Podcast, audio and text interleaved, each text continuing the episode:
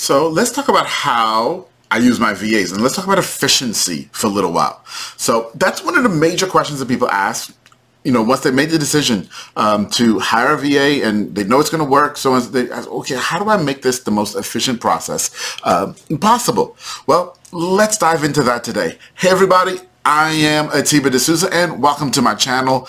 I actually, in my business, manage multiple teams of VAs and I've done it for a while. And so I created a channel channel to answer your questions because I know I had a ton of questions when I was going through this and I had no one to a- ask them to and I had to figure a lot of stuff out. So this is all about how to manage teams, how to hire VAs and the best practices. So today we're going to be talking about efficiency. Now, efficiency is a really, really big thing, not just in hiring VAs, but really in hiring anybody to work for you. You've got to figure out how to help them be the most efficient. Now, I want to share something with you that you may or may not like to hear me say. And that is 95% of workplace failure is due to poor systems, not people. So often we hire people and it doesn't work out the relationship sours, we fire people, and then we are hurt by it. Or maybe you've been that person who was hired, it didn't work out, and then you were fired or you had to leave under bad terms, whatever the case may be, but you call it a bad job or whatever it, it may be. The thing is so often in those moments, we, we blame the people in the situation. Usually the employee, oh, he was a bad employee. Now, I'm not saying that there aren't some bad employees. There are. There are a few of them. Okay? But the reality is 95% of workplace failures are due to poor systems. Who's responsible for the system? We are the business owners. We're responsible. So the thing to understand when we're talking about efficiency, if you want your staff to be more efficient, whether it's a VA, whether it's regular employees, heck, whether it's even just interns, you have to perfect the systems that they work in. That is what will get you to more efficiency more efficiency. Okay. So I know you probably don't like to hear that because it puts the onus on us. I know. I get it. I get it. But I learned that, guys, because there was um there was a business that I had several years ago. And now this business needed 12 employees. So this is not even about virtual assistants. This goes beyond virtual assistants, right? We needed to hire and keep on 12 employees in order to run the locations for this business. 12 in a two-year span, I hired 200 people to fill 12 positions. Yeah, that's pretty bad attrition. okay? That's pretty bad attrition. And to make it worse, only one person lasted the entire two years out of all 12. So it wasn't even like there was one position that I just had to keep hiring. It was all those positions I keep having to hire over and over and over and over and over again.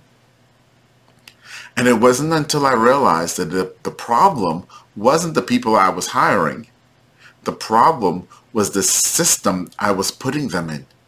I put those people into a system that they couldn't surviving, that they, that wasn't right for them. They didn't have the skill sets for it.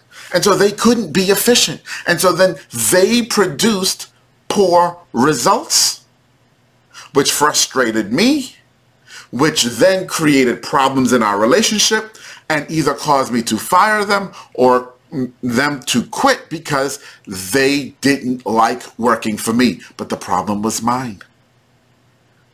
I created a system, so I thought, oh man, I'm I've got a system, and this is the system we're all going to follow.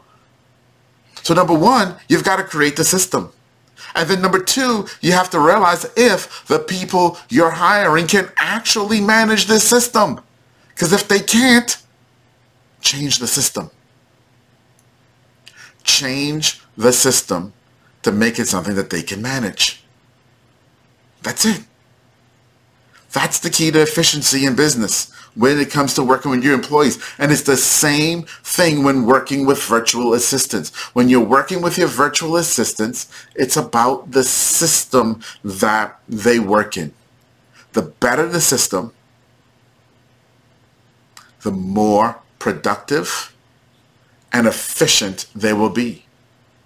And now here's the bonus tip. The bonus tip is if you create a system and it's working and it's working pretty well, don't rest on your laurels. Communicate with your virtual assistants. Communicate with them and ask them, where are some points in the system and what you're doing where there's a lot of friction, where things are difficult, where it's a little confusing, where you wish it could run a little bit smoother. Ask them these questions. Ask them about things that are taking up a ton of their time to do. And then once you have those answers, start to dream about, okay, how can we make that even easier, which will do what?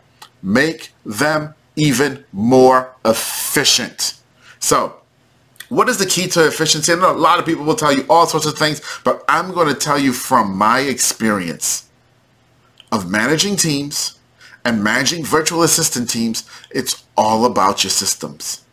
It's all about you mastering your systems and continually getting better and better and better and refining your systems. Your VAs will become even more efficient and get to the place where you're just humming and that's what you want in your business. You want things to be humming. You want your vas to be happy. You want all of your employees to be happy. And when they have great systems to work under they're going to be happy. They're going to stick with you for a long term and it's going to be a profitable relationship for both of you. All right, everybody. I hope that helped. I hope you get the point. It's all about your systems and building those systems. All right. I'll talk to you later. Bye-bye.